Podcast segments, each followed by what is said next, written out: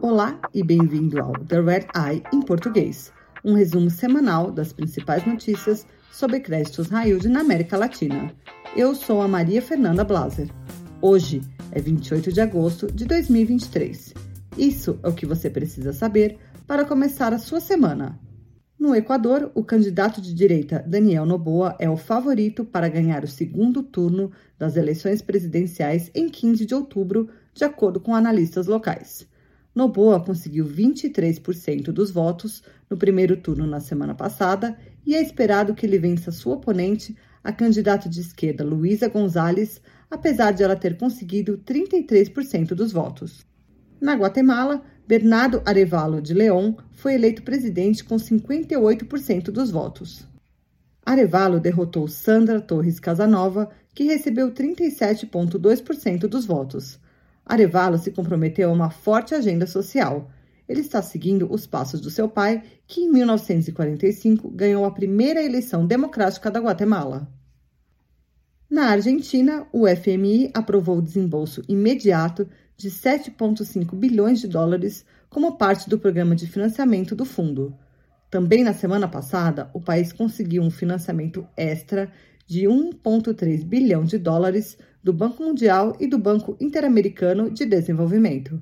Os recursos vão financiar programas de segurança alimentar para pequenas e médias empresas e projetos públicos. Depois de vários meses de negociação, o Banco Macro comprou as operações argentinas do Banco Brasileiro Itaú Unibanco por aproximadamente 50 milhões de dólares. A finalização da transação está sujeita a certas condições precedentes e aprovações regulatórias. Os Estados Unidos ofereceram à Venezuela alívio nas sanções em troca de eleições livres em 2024. O Conselho de Segurança da Casa Branca disse que se o governo de Nicolás Maduro tomar decisões concretas para restaurar a democracia, os Estados Unidos poderiam reduzir as restrições impostas em 2019.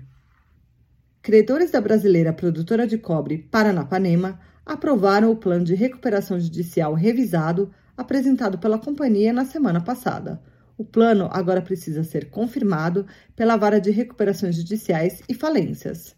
A empresa pediu recuperação judicial no ano passado para reestruturar 90 milhões de dólares em dívida.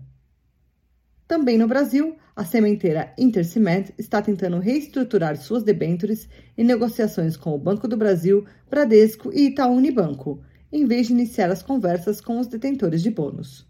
O CEO da Intercement, Paulo Diniz, disse na semana passada que, dependendo do resultado das conversas com os bancos, a empresa talvez não precise negociar com os detentores de bônus.